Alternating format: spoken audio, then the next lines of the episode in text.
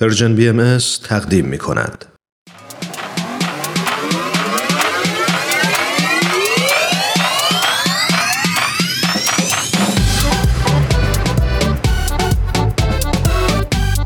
تا حالا به ارزش ثانیه ها فکر کردی؟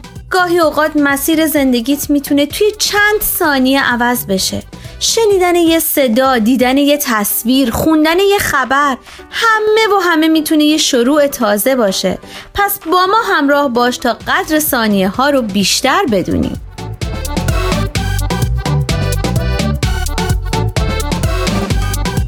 چند ثانیه با شما؟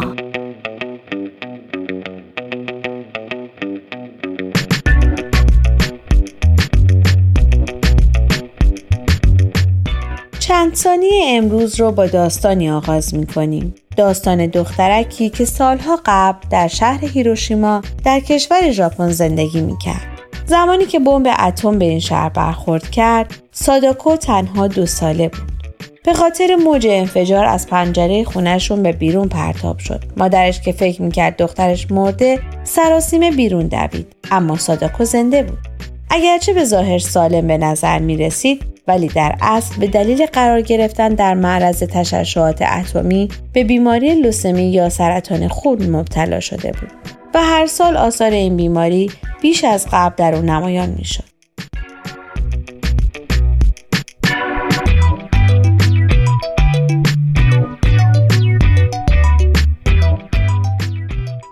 ساداکو با وجود بیماری سختش نه تنها امیدش را به زندگی از دست نداد بلکه مایه امیدواری سایر بیماران در بیمارستان بود. یک روز که یکی از دوستان نزدیکش برای ملاقات به بیمارستان اومده بود براش افسانه هزار دورنای کاغذی رو تعریف کرد. افسانه ژاپنی که بر اساس آن اگر شخص بیمار هزار دورنای کاغذی بسازه خدا آرزویش رو برآورده می‌کنه و بیماریش رو شفا میده.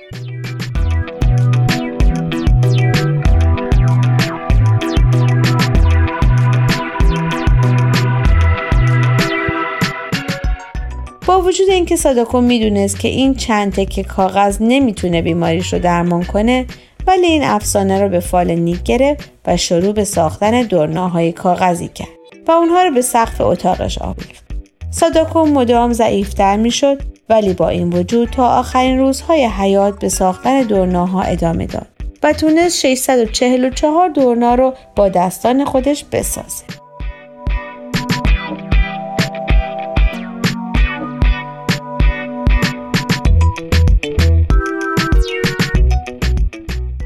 در پایان ساداکوی دوازده ساله در اکتبر 1955 در حالی که خانوادهش در کنارش بودن از دنیا رفت.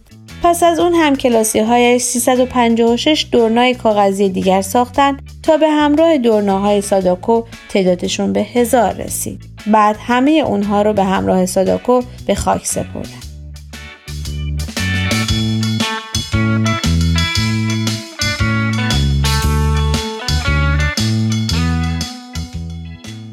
گفته شده بعد از مراسم تدفین هم کلاسی های ساداکو نامه هایش را جمع آوری کردند و اونها را در کتابی با عنوان کوکیشی که نام عروسک چوبی ساداکو بود به چاپ رسوندن. این کتاب به سرعت در ژاپن و سپس در سراسر جهان منتشر شد و همه مردم از داستان ساداکو و هزار دورنای کاغذیش مطلع شدند. با توجه به علاقه ساداکو به ایجاد صلح امروزه در دنیا دورناهای کاغذی ساداکو به عنوان نماد بین المللی صلح شناخته میشن.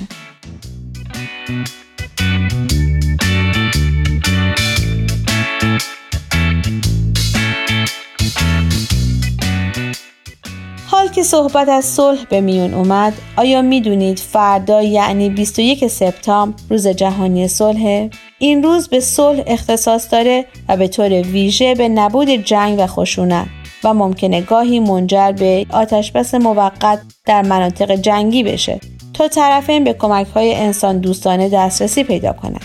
این روز اولین بار در سال 1982 میلادی برپا شد و از آن زمان توسط بسیاری کشورها گروه های سیاسی، گروه های نظامی و افراد مختلف ادامه یافت.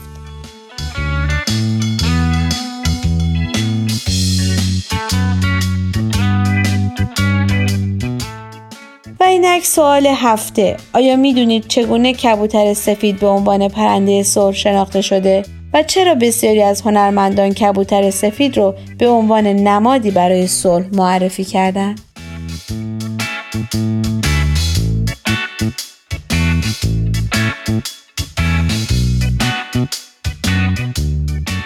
شما می‌تونید از طریق آدرس ما در تلگرام Persian BMS contact و همچنین ایمیل info at persianbms.org با ما تماس بگیرید.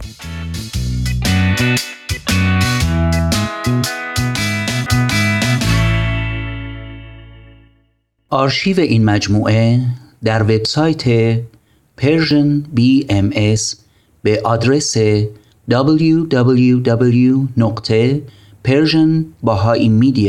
نقطه org در دسترس شماست.